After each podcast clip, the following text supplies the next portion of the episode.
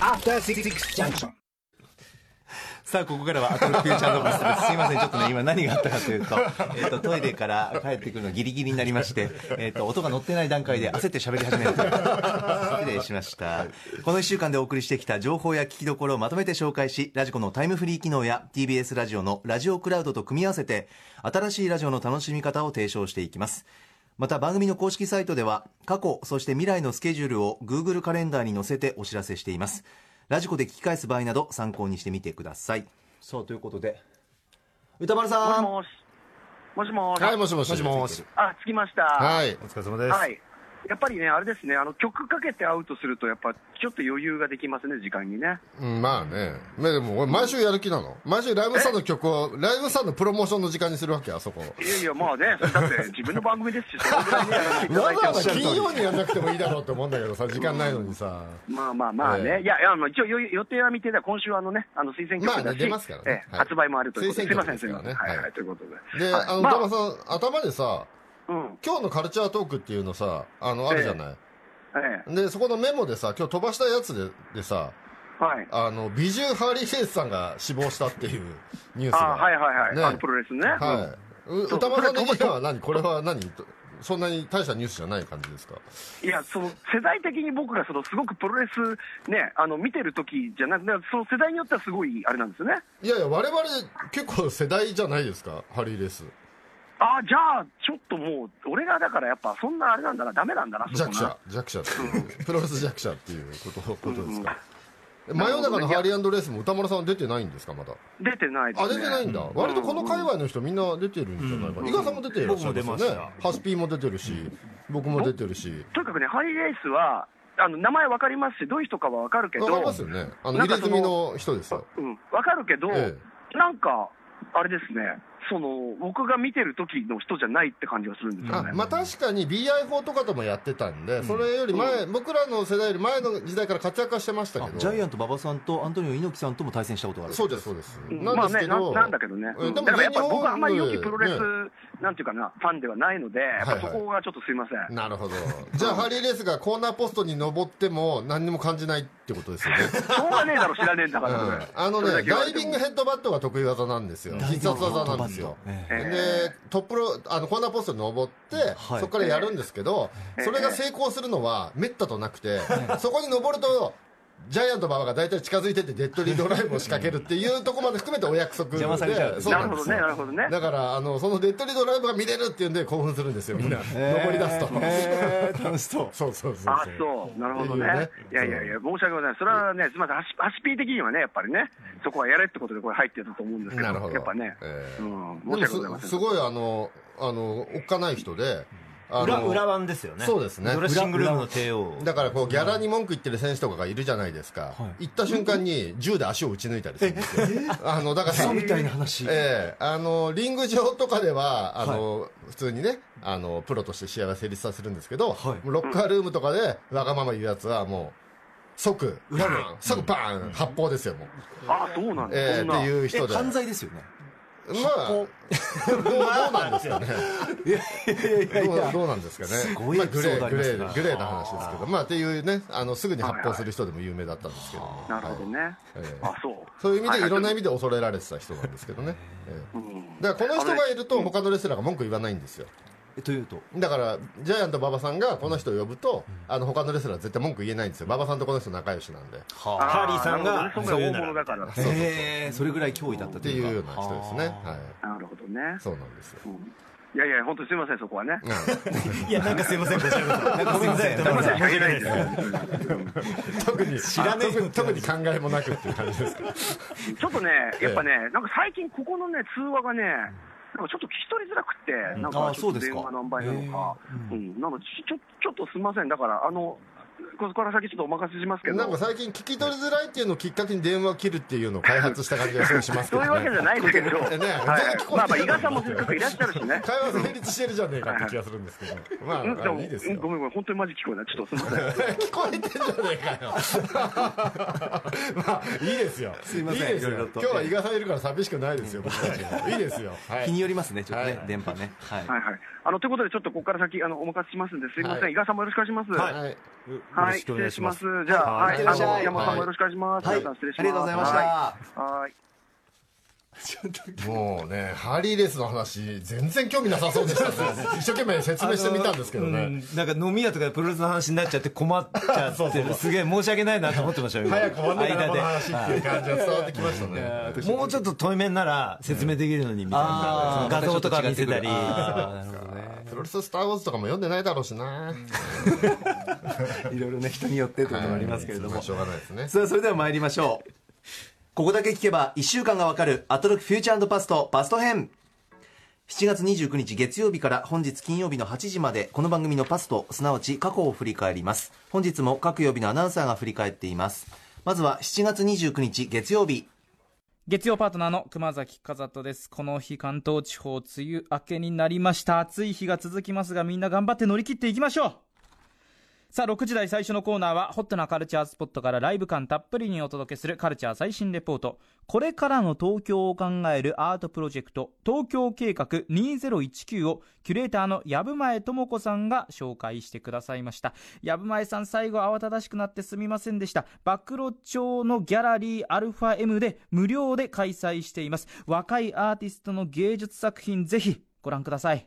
そして6時台後半のゲストコーナー一流キュレーターから厳選した情報を伺うカルチャートーク。ライターの多田投資さんが最新ゲームシーンを作品をものすごく多く上げながら解説をしてくださいました。中でも印象に残ったのがプラグテイルズというゲームなんですけれどもおどろおどろしいぐらいネズミがたくさん出てきます。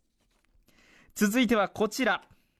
7時台はスタジオライブや DJ をお届けする音楽コーナーライブダイレクト。4人組のロックファンキーなバンドスクービードゥの皆さんでした、まあ、歌丸さんとはソウルメイトということです。ならではのトークも弾みました。そして音楽は本当にかっこいい。この梅雨明けの夏の暑い夜をですね吹き飛ばしてくれるようなパワフルな音楽でした。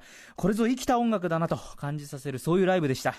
8時台は世界の見え方がちょっと変わるといいなの特集コーナービヨンドザカルチャー夏休み特別企画スクービードゥモビープレゼンツ香港横断ウルトラクイズ。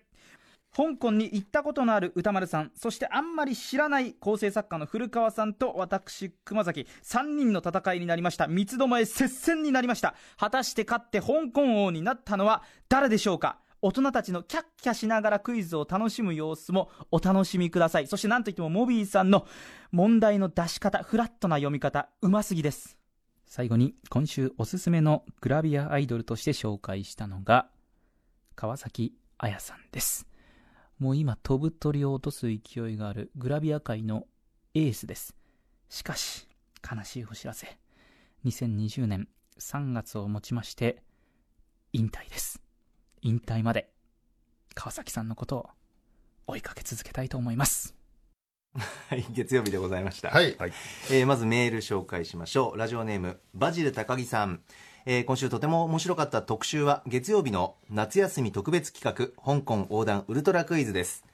クイズ作家としてスクービードゥのモビーさんが登場し自作の問題をテンポよく出題され楽しくおかしく香港の地理や風習などが学べました香港について映画しか知らない歌丸師匠気合だけで挑むクマスイギリス領すら怪しい記憶の古川氏という香港リテラシー底辺のお三方が勘を頼りに白熱して答える様が何ともおかしかったです。笑い。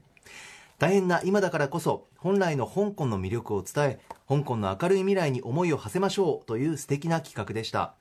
モビーさんの最後の出題は雨傘運動から発生し今もなお受け継がれている付箋に思いを書き壁に貼る行動通称レノンウォールについて。争わず平和に生きることを歌ったジョン・レノンをシンボルとし香港市民が自由を守るために平和的抗議活動をしている。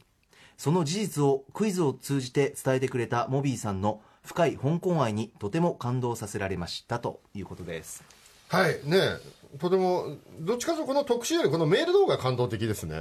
特集聞いてる時僕一つも感動とかないですよ。楽しかったどっちかというとクイズでなんかちょっと人間関係がギスギスしたりしてるのをずっと聞いていた感じで。何の感動もなかったけど。やっぱり心が綺麗な人がきっとねこれねこの特集でも感動とかするんですね。っていう。高木さん。ね。ね、しかも僕的にはあの、ね、豆知識は得られたけど そもそも知識は僕も欠落してるんで、どれぐらいここで得た知識を活かせるのかっていうことで、ちょっと微妙なんですけど、しかもこれ、ね、夏休み特別企画、香港横断ウルトラクイズって言ってるけど、別にこの香港の部分が何に変わってもいいんじゃねえかよって気が 結構しちゃいましたけど、まあご時世的にね、今、香港大変だから応援しようって気持ちは分かりますけれども、これ別に何でもできそうですね。何でもいいんですよ、ね、今後。アントニオ猪木横断ウルトラクイズ。な 何でもいいわけですよねこれ。別に。猪木横断する。ええいればね、そう、モーリーさんがクイズの作家やってるっていうのがまず知らなかったですね。ね大きいですね。ちょっと他にも出題してもらいたいないろいろ。はい。ってって思いながら聞いてました。これは。はい。井田さんいかがでしたか？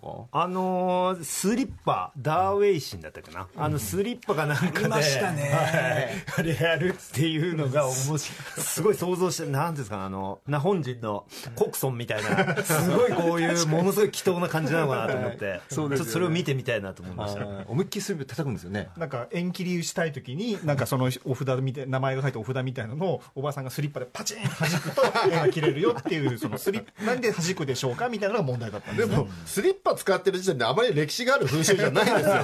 履物ってことですよね履物ですか？ら スリッパの前はなんか履物だったんですか？ね知りませんけども。最近の風習ですよね。どう考えるとスリッパって時点でね。伝統というよりは。想像したら面白かった気になったのが古川さんの基礎学力の低さって何なんですか？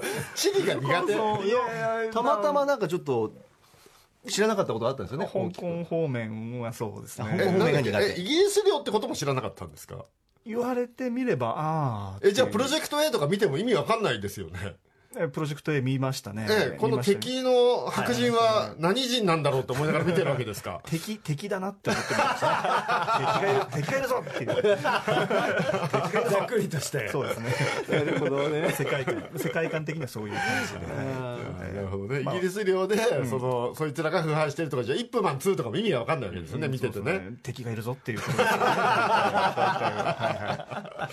すそんな感じなんだ、まあ、もう立派な香港通でございます 一応チャンピオンですから、ね、初代チャンピオンですから、ありがとうございます。香港通でございます。はい。でもなんか今後もなんかクイズ企画って意外と肩の力抜いて聞けてよかったなとい思いますやすごく楽しかったですね、はい。へえと思うことたこうくさん。いう緩いやついいですねって思いました、はい。なんかみんながキャッキャしててよかったですね。そうですよね。コーヒー紅茶混ぜると合うんですね。あれ美味しかったですね。え。美味しかったです。みんなも飲むといいですよ。ね。こういうたまにこういうのやってくんないと、あの割と集流れ聞きって言っても本当に頭使わない流れ聞きしかできない特集多いじゃないですか、これ意外と、あの珍しく文字情報を読みながらでも流れ聞きできましたよこれ、ああなるほどなるほど。そうそう。集中力をあんまり必要としないっていう意味でもたまにはこういうのいいんじゃないですかね。そうですよね、はい。楽しかったです、はい。さあ続いては7月30日火曜日です。どうも、実は癒し系でおなじみ、火曜パートナーの宇垣美里です。いやー、プレイボーイ見ました？確かに、実はって何なんでしょうね。いや、でも、あの、ポケモン診断、今流行りにやったんですけど、あれでも私ピッピだったんですよ。これ隠してるけど、私実は癒し系だったのかな ?6 時台最初のコーナー、カルチャー最新レポート。天空の城ラピュタ、蛍の墓、もののけ姫などの美術監督を務めた山本二三さんの展覧会を八王子にある東京富士美術館の平野健一さんにご紹介いただきました。二三雲と呼ばれる山本さん独特の入道雲しっかり見るまたとないチャンスです。そして6時台後半のカルチャートークはコンバット REC さんご推薦。インディーズコミックレーベルおおかみ書房代表の劇画狼さんをお迎えし、おすすめのエクストリーム漫画をご紹介いただきました。続いてはこちら。7時台の音楽コーナーライブダイレクトには、ガールズ3ピースバンド、ワイズリーブラザーズによるアコースティックライブでした。8時台の特集コーナービヨンドザカルチャーは、今改めて考えるアニメーション監督、高畑勲とは何者なのか特集。映像研究家、アジア大学講師の加納誠二さんの解説で、高畑勲さんの大きすぎる功績を振り返りました。いや、改めてっていうか、本当高畑勲さんって一体何者なんでしょうか？初めて会った人の初めましての動きでアニメ化にした際に必要なコマ数がわかるとか、特に音楽の使い方には衝撃でした。確かに、あの、かぐや姫での天神たちの体温のないチャカポコした音楽。節子が死んでしまってもどん底な気持ちのセータの上にかかる、もうどこまでも明るい羽生の宿。はあ。現実ってそのぐらい冷たいんですよね。どこまでも客観的で見ている人に判断を委ねる、徹底的なリベラルさ。あ、やっぱり、高畑勲ってまた見に行かなきゃ !3 回目も4回目も見に行かなきゃ !10 月6日までやってるそうです。はい火曜日でございますが、、はい。かがでしたでしょうか、えーまずカルチャートークね、はい。えーエクストリームな漫画や劇画作品を、えー、と書籍化するということで。こちらいかがでした？劇画狼さん。劇画ウルフさんって前はね呼ばれてましたけど。通称ゲウさんってよく呼ばれるんですけど、源さん。えーね、僕が推薦はしたんですけど実は面識ないんですよ僕。あそうなんですか？そうなんですよ。これ面白いから絶対、あの、もともとあの、ゲウさんがやってるサイトをすごい僕は見ていて、あの、この漫画がひどいっていうので、あの、エロ劇画の名シーンとかを集めて紹介されてるサイトをしていて、それがすごい面白いんで、ずっと推薦してたんですよね。はい。で、今はあの、この、この日紹介したように、いろんな本の復刻に動いたりとか、まあ、いろんな活動されてるんですけれども、あの、ね、推薦したのは随分前なんですけれども、あの、なめくじ長屋機構っていうサイトで、そのエロ劇画を紹介してるんですけど、あの、スタッフの方が、いや、こんなにエロ劇画の話ばっかりこの時間にできんのかなっていうので、結構ペンディングになってた時間が長くて。そういうことですか、え読んでみたらものすごい理知的な人だったっていう。ー 読んでみないとちょっとかねでもごい面白かったですね、お話ね。はい。で紹介していたのが、えっと、3つ紹介したんですね。えー、5本を。そうですね、はい、あまず田口智さんの最高工場ってねこれ田口智さんの本を、え2冊、えー復刊しまして、今まで単行本化されてなかったものも含め、えー復刊したっていうのとあと西野丸太さんの「円光さん」っていうね、西野丸太さんはあのこの特集の中でもおっしゃってましたけど「五大湖フルバースト」っていうね、あの近未来の相撲漫画すっごい面白いですよこれ。めちゃめちゃ面白いです いや、いや、これ話聞いて、その、あの、カッパと相撲です。そうですね。あ、カッパはこの円光さんだねそうかそうかそうか。そうその前に出した五大湖フルバーストは未来の相撲の漫画で、それもめちゃくちゃ面白いですよ、面白そうだな。はい、僕この円光さん読んでなかったんでね読みたいなと思いました。カッパとカッパと相撲だけで単行本一冊 そのフレーズだけがすげえな。なんだっけ？か漫画家のカッパと協会作るとかなんとか言って二人個人っていう。カッパでの協会。絞ってるな。つまり一人しかいないっていう。西野丸太さんの話も面白かったですけどね。あと白鳥力さんのね全身編集者のこれ読みたい、読んでみたいですね。ね僕も読んでないんですよこれ。これ面白そうですよね。歌丸さんはね、上半期一番おっしゃってましたね。そうですか。また奥さんがあれですよね、山田紫。そうですそうですはい俺、新キラリって漫画がすごい好きなんで、すごい読んでみたいですね、これ。この白鳥さんがでもゲウさんがこうやって本の復刻とかするのの先生になってるってお話ですよね、はいあと面白かったのがあのちょっと戻りますけど田口智さんの最高工場を単行本化するにあたり、もう原稿がすでに失われていて 原稿がないんですよ、なのであのコピーしかなくてでコピーしかないのをあの直さなきゃいけないじゃないですか。リマスターしないと出せないってことになって、普通はデジタルでリマスターするんですけど、田口先生本人に 上からトレースさせて、もう一回ペン入れをさせてリマスターしたっていう、アナログリマスターって言ってましたけど、大変なんですよね。ご本人が、漫画家の先生ご本人がリマスター、それ編集者の仕事だろって言うんですけど、自分が一回書いて発行された後の。それを印刷物とコピーを元に自分でリマスターしなきゃいけないっていう話めちゃくちゃ面白かったですけど。こと面白はい。これで本当面白いんでぜひ皆さんね、はい。聞いていただければと思います。それから Beyond the Culture メールいただいてます。はい。ラジオネーム、シーサイドスクワッドさん。えー火曜は高畑勲とは何者なのか特集がとても良かったです。意外だったのはジブリはもともと高畑監督の作品作りのために設立したけれど役員や正社員だったことはなく一作ごとの一作ごとの契約だったことでした、えー他にも初対面の人が挨拶すると口の開閉が何コマで動いているか分かる。ハイジの絵コンテには撮影台0.25ミリずつ動かすこと。かぐや姫では音符で指示をしたりと高畑監督は演出に際し曖昧ではなく常に具体的で理論的だったんだなと思いましたということです。はい。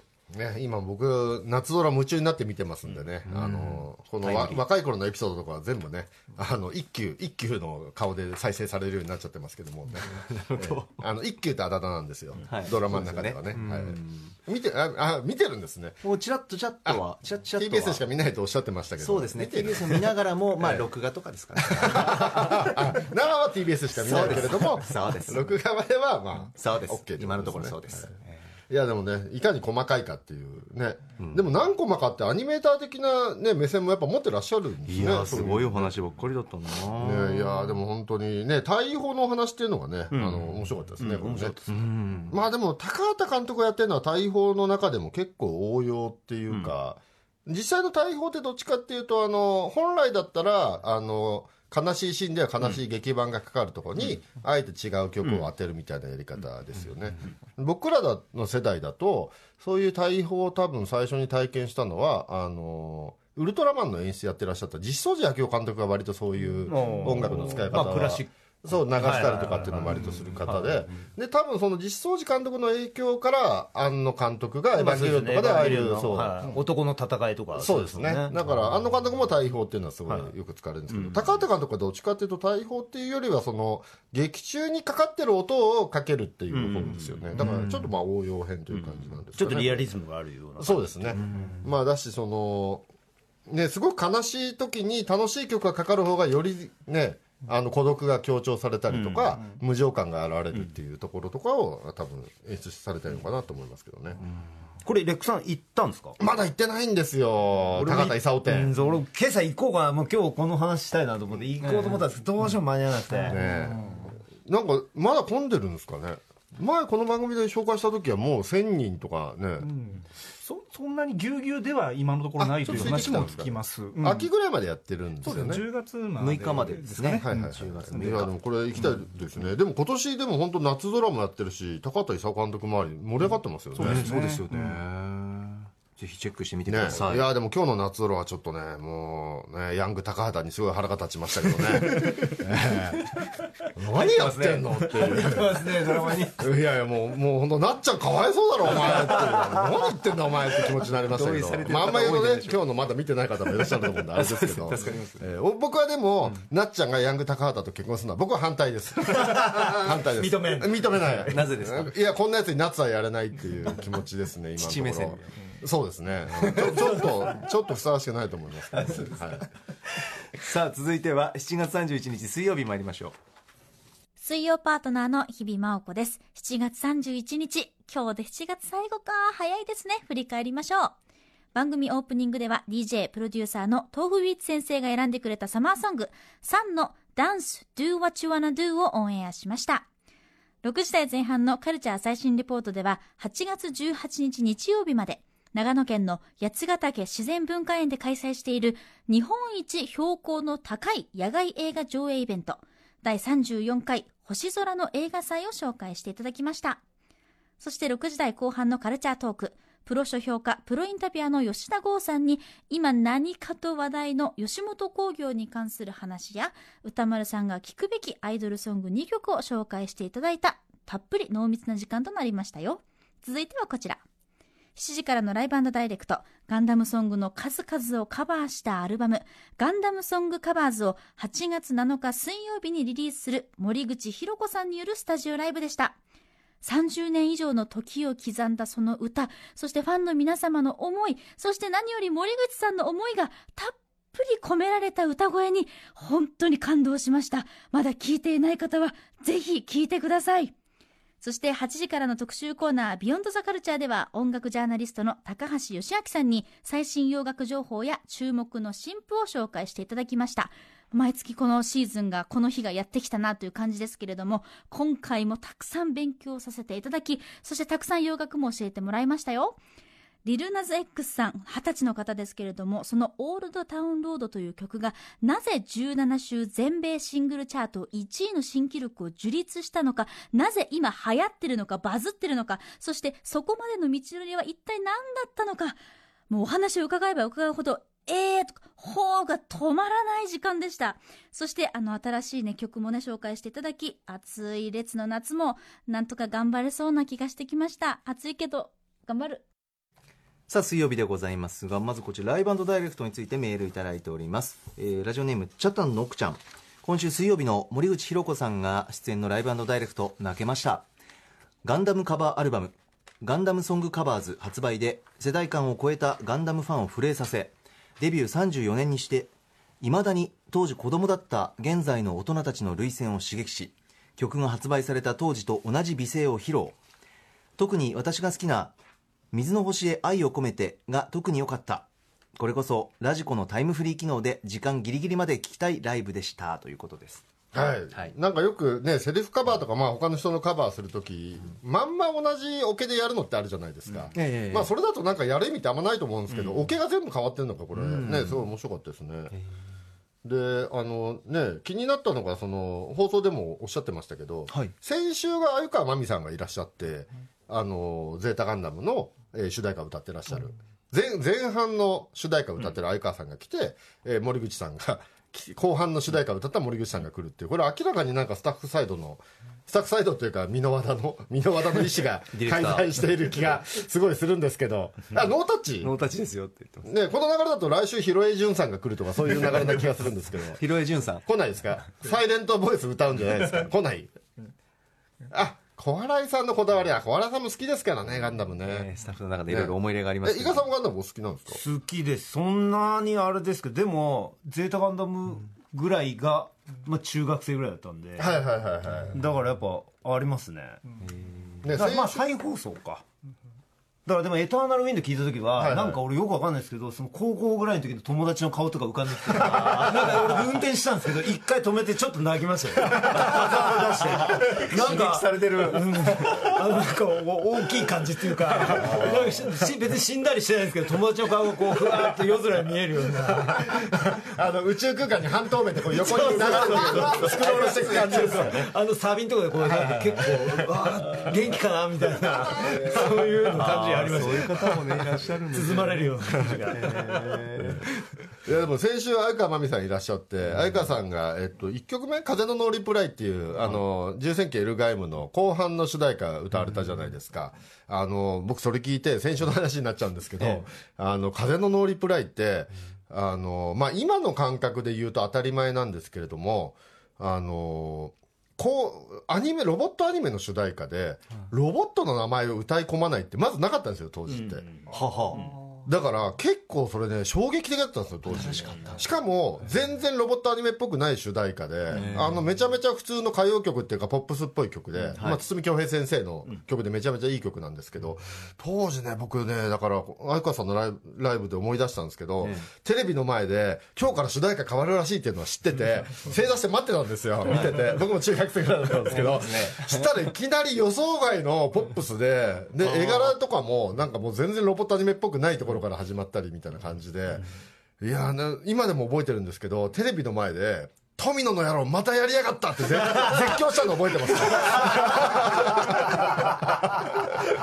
楽しい待ってたのに。いやだから富野監督ってパターン破りをすごいする人って言われていて、まあいろいろロボットアニメの中でそのお約束になっていたことをひっくり返してきた人なんですよ。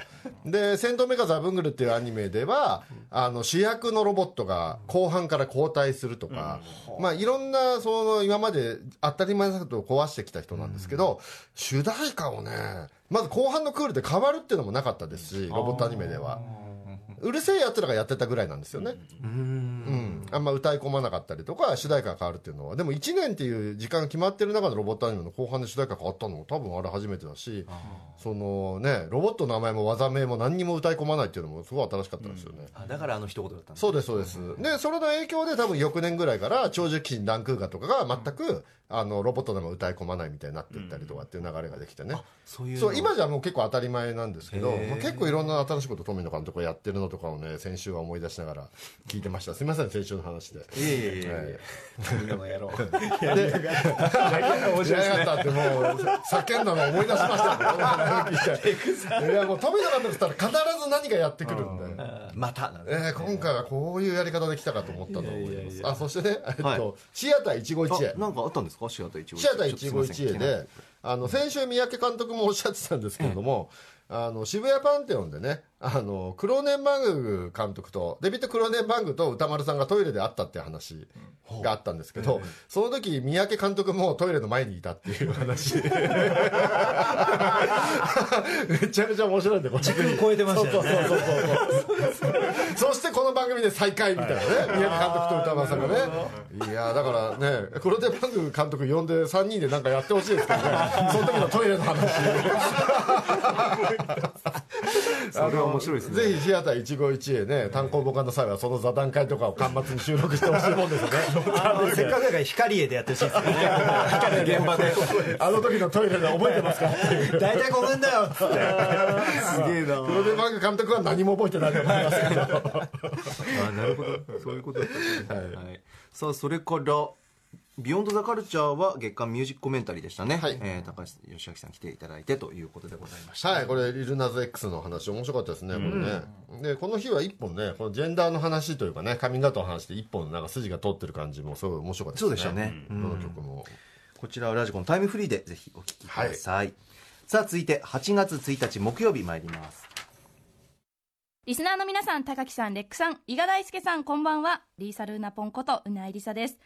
ついに木曜日、今年初の関東で猛暑日を迎えました。35度超えてしまいました。皆さん、熱中症対策されてますか？私はですね、もうね、家出た瞬間、これはもう人間が生活できる気温ではないと思いまして、思わず家電量販店に駆け込みまして、こんなものを購入しました。スイッチオンブン2段階目3段階目ということでなんと3段階で風の強さが変えられる小型扇風機です。まあ、よくね最近街で持ってる方も多いかと思いますけどこれ便利ですよ。電車とかでもね、まあ、満員だったら迷惑かもしれないですけどそんなに混んでなければあんまり迷惑にならないと思いますしおすすめです。去年の夏はね宇垣さんが列といったぐらい本当に暑い夏でしたけれどもね私も思わず冷凍庫に顔を突っ込んで体を冷却したりなんかしていましたが今年はこのブーン。小型扇風機がありますから大丈夫です。涼しい。これでね夏乗り越えていきたいと思いますので皆様もくれぐれもね熱中症にはお気をつけください。あこの小型扇風機もおすすめです。ということで前置き長くなりましたが木曜日振り返らせていただきます。6時台のカルチャー最新レポートは両国にある江戸東京博物館で開催中の江戸のスポーツと東京オリンピックという展覧会をご紹介しました。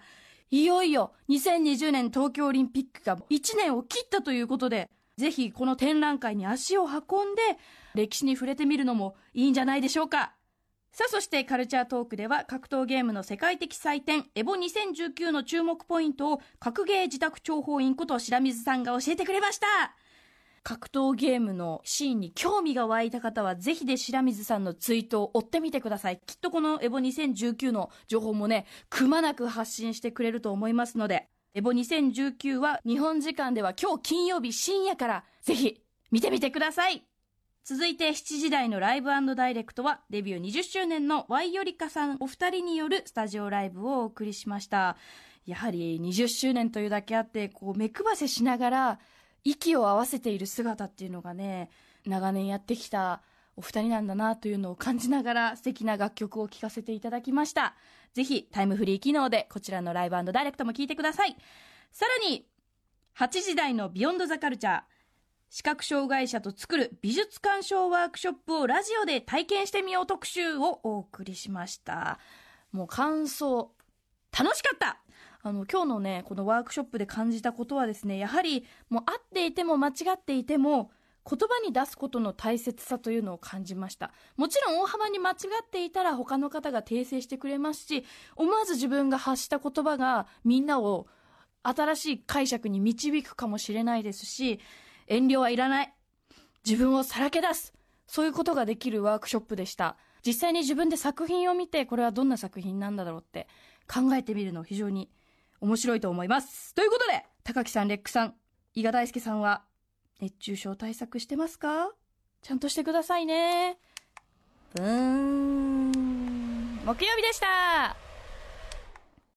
ですって。えーなんかいきなり質問されましたけど。熱中症対策。熱中症対策。えっと、私は何もしてません。はい。でしょ伊賀さんしてますか？もう水風呂入るぐらいですかね。あ、でも一応してるんですねはい。対策としては。は。え、でも、現場とかはどうしてるんですか？現場とかはもうなんですかね、えー、ロケとかぶります、ああまあ、そんぐらい。そんぐらいの。普通だ。あまり、あまり、あまり世の中の参考にはならない。まめにね水分取ったりとかいろいろ皆さんも気をつけてくださいていうかこれ、うないさん、本当質問、興味あって聞いてます？って、逆に問いかけたいですけどね。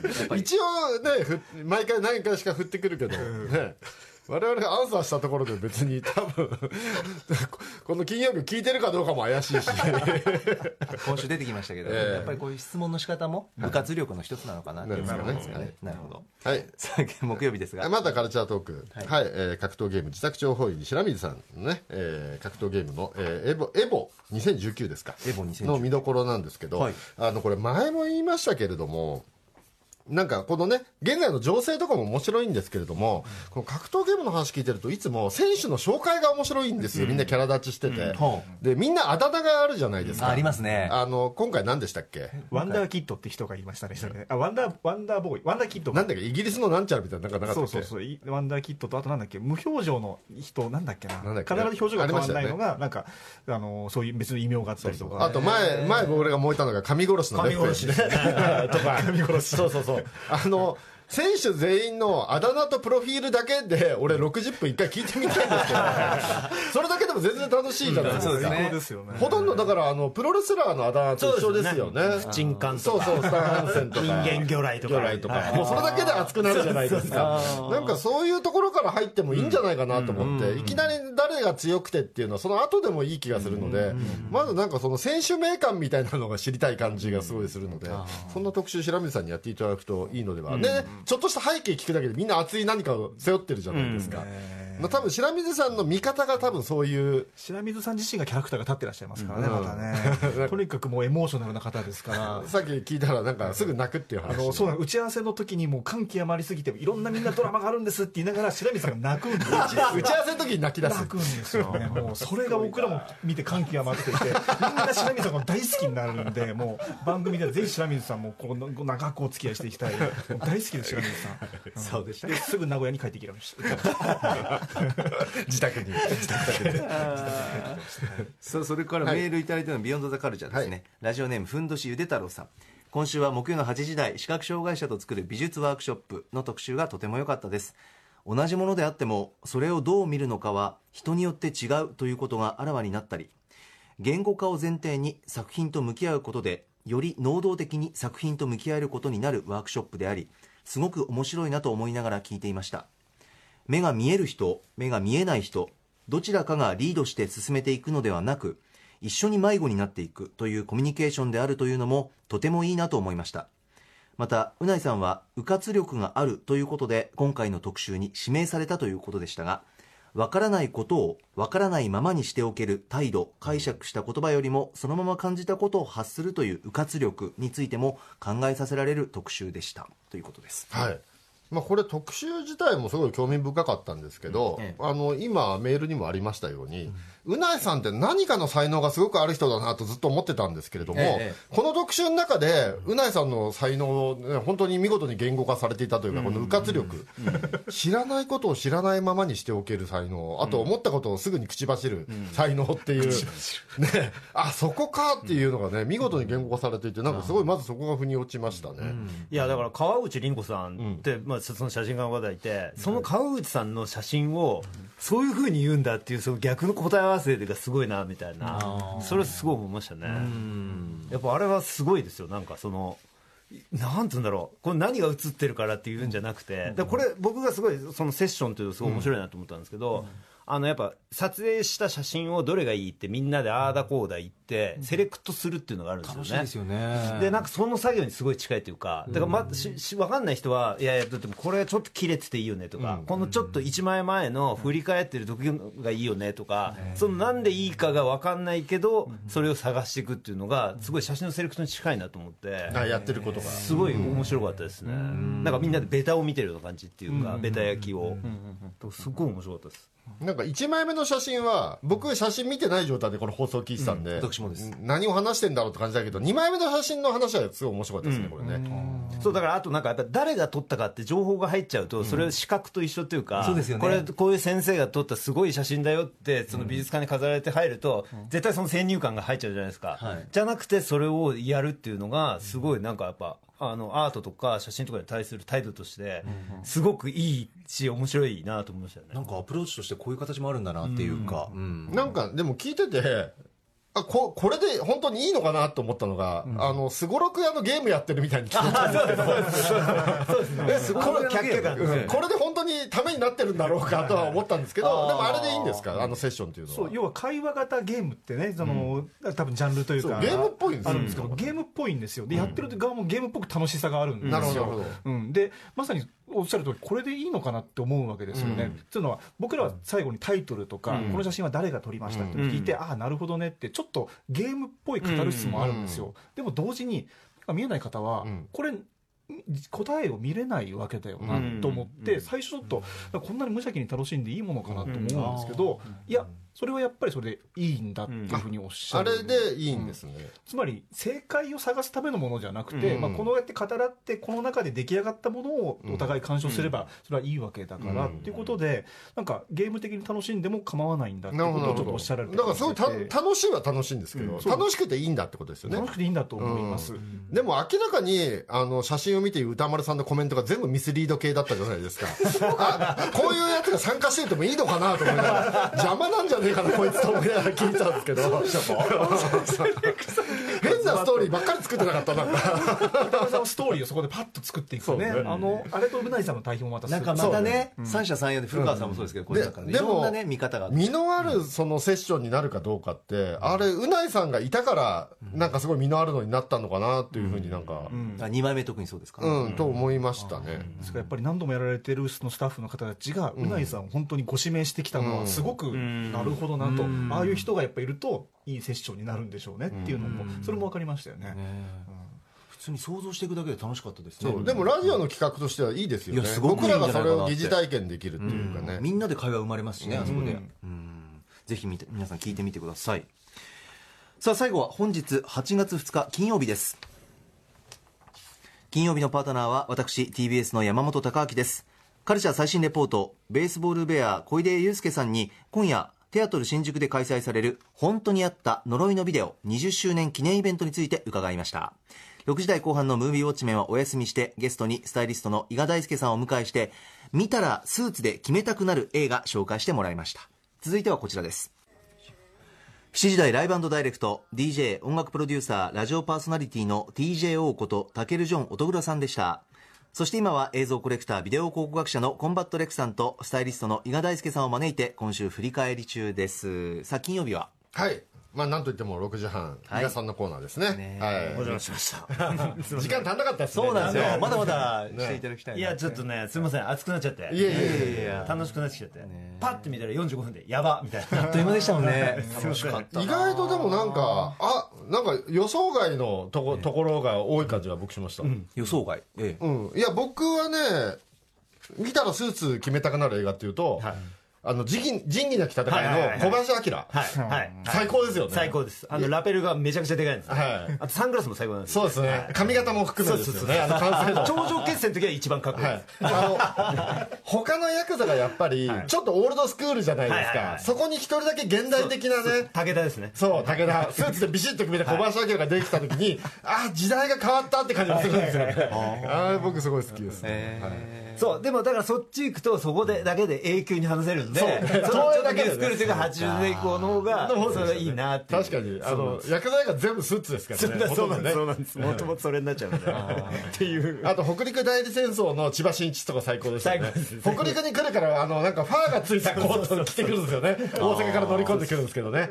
あれもなんか田舎に関西からすげえのが乗り込んできたぞって感じがしたあのファンつけけたから乱暴なんですよね。そうですね。あのリック・フレア並みのこうジャスな感っていう。かすごいんですよ そうそうもう年代とかジャンルでいろいろそうですね。そうですね。たくさんできるんですね、ええ。ねでもあえてね洋画を外してきたところとかもね面白かったですね。そうですね、まあ、あとやっぱ歌丸さんにその森田芳光さんの,、あの監督のお話ちょっとでも聞きたいなと思って。あの薫さんの話聞けたのすごく僕としては収穫でしたね。ね面白かったです、ね、すいません。でもバーッと話しすぎて。いえいえいえまたぜひよろしくお願いします、はいさあということで、えーここでサマーソングコレクション、はい。今週からスタートしました、えーちょっと曲をですね紹介したいなと思います。サマーソングコレクション2019選曲は豆腐ビーツさんで月曜日は浜崎あゆみさんの「 GRATEFUL DAYS Para One Remix」えーお届けしました。火曜日はミラージュ Summer Grooves。